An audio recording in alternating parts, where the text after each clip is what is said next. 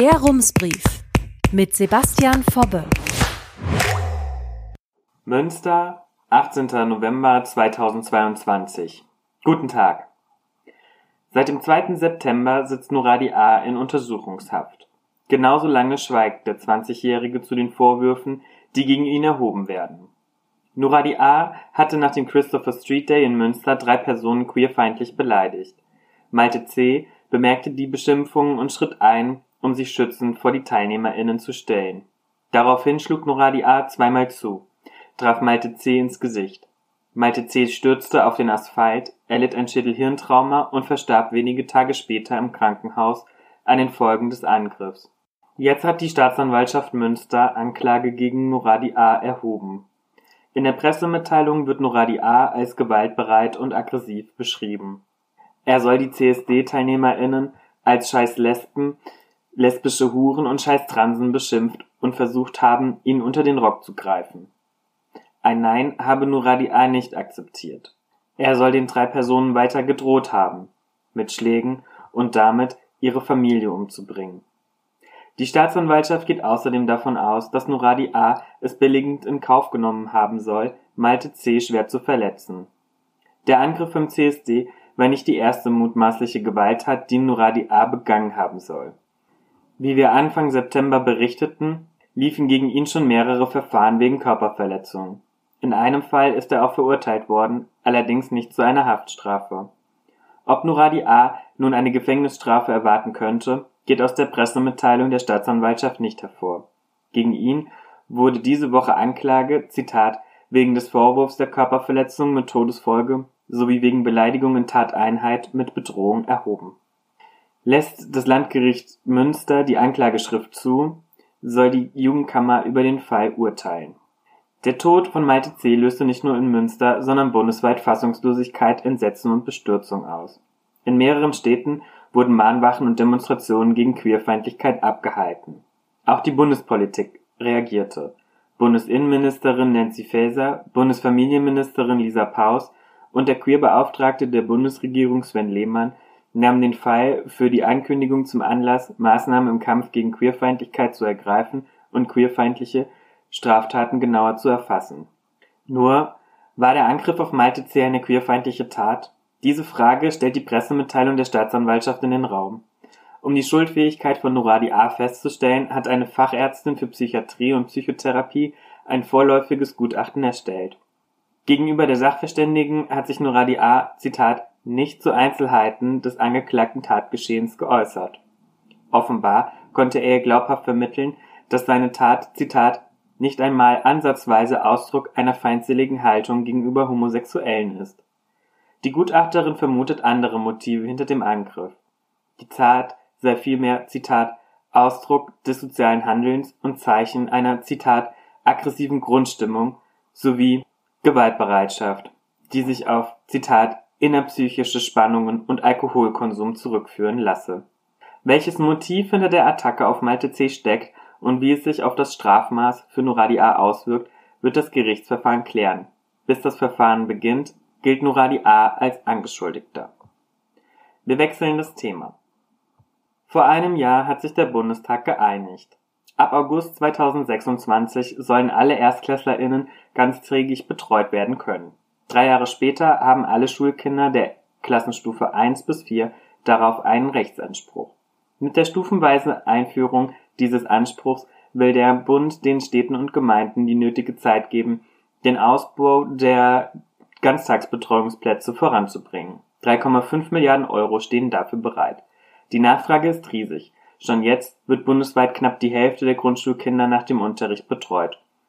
Der Bedarf ist nach Einschätzung des Bundesfamilienministeriums sehr viel größer.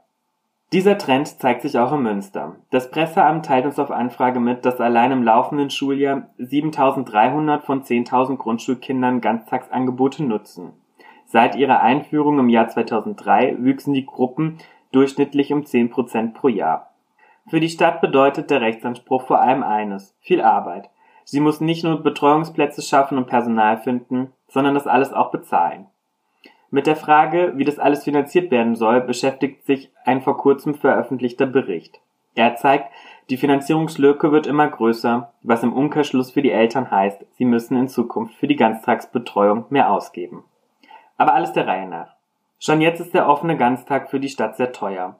Die Betreuung finanziert sich zum einen über einen Zuschuss des Landes Nordrhein-Westfalen, zum anderen über Beiträge, die Eltern jeden Monat zahlen.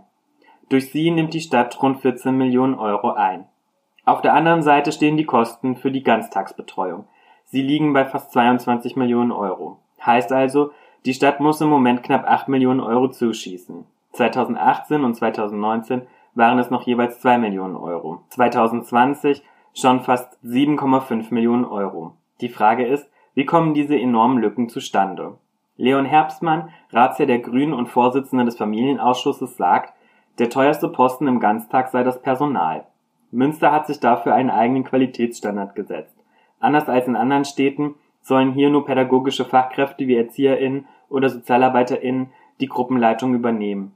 An den Schulen gibt es außerdem Koordinierungsstellen, die den offenen Ganztag zusammen mit den Schulen organisieren. Und je mehr Eltern ihre Kinder für die Ganztagsbetreuung anmelden, desto mehr Stellen muss die Stadt schaffen. Dazu kommen noch kleinere Posten, sagt Herbstmann.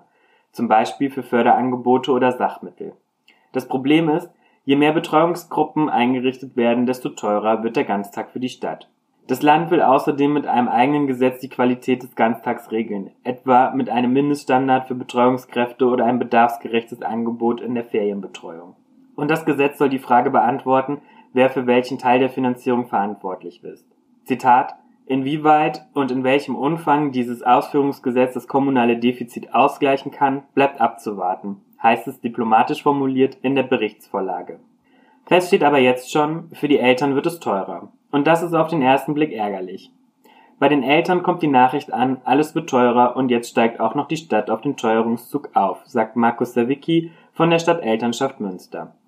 Die Stadt habe den Grund für die steigenden Beiträge aber in einem Gespräch mit der Stadtelternschaft erläutert. Die Gebühren für den offenen Ganztag seien in den vergangenen Jahren Corona-bedingt nicht erhöht worden, sagt Sawicki. Und das solle jetzt nachgeholt werden. Aber um wie viel Geld geht es eigentlich?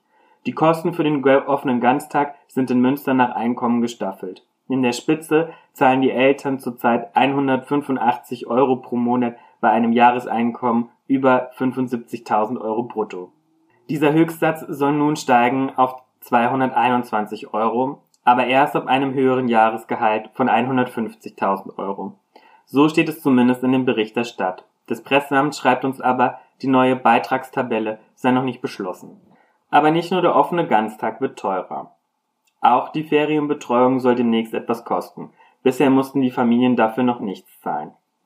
Die Stadt will bald von den Eltern für die sechswöchige und ab 2026 achtwöchige Betreuung in den Ferien einen Zuschlag in Höhe von 15 Prozent verlangen.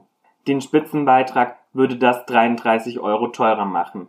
Wer mehr als 150.000 Euro brutto im Jahr verdient, müsste dann jeden Monat 200 54 Euro zahlen, um einen Betreuungsplatz im offenen Ganztag und in den Ferien sicher zu haben. Das ist aber noch nicht alles. Die Eltern könnten bisher frei wählen, wann und wo sie ihre Kinder betreuen lassen wollen. Mit dieser Flexibilität soll aber Schluss sein. Die Betreuung soll jetzt auch verbindlich an den Schulstandorten der Kinder stattfinden. Warum das Ganze? Ratsherr Leon Herbstmann sagt, dass die Ferienbetreuung verbindlich gemacht werden soll. Viele Eltern hätten ihre Kinder kurzfristig von der Ferienbetreuung abgemeldet. Laut Berichtsvorlage habe ungefähr die Hälfte die Betreuung kurzfristig storniert. Für die Stadt macht das die Ferienbetreuung schwer planbar. Die Betreuung übernehmen freie Sozialträger für die Stadt.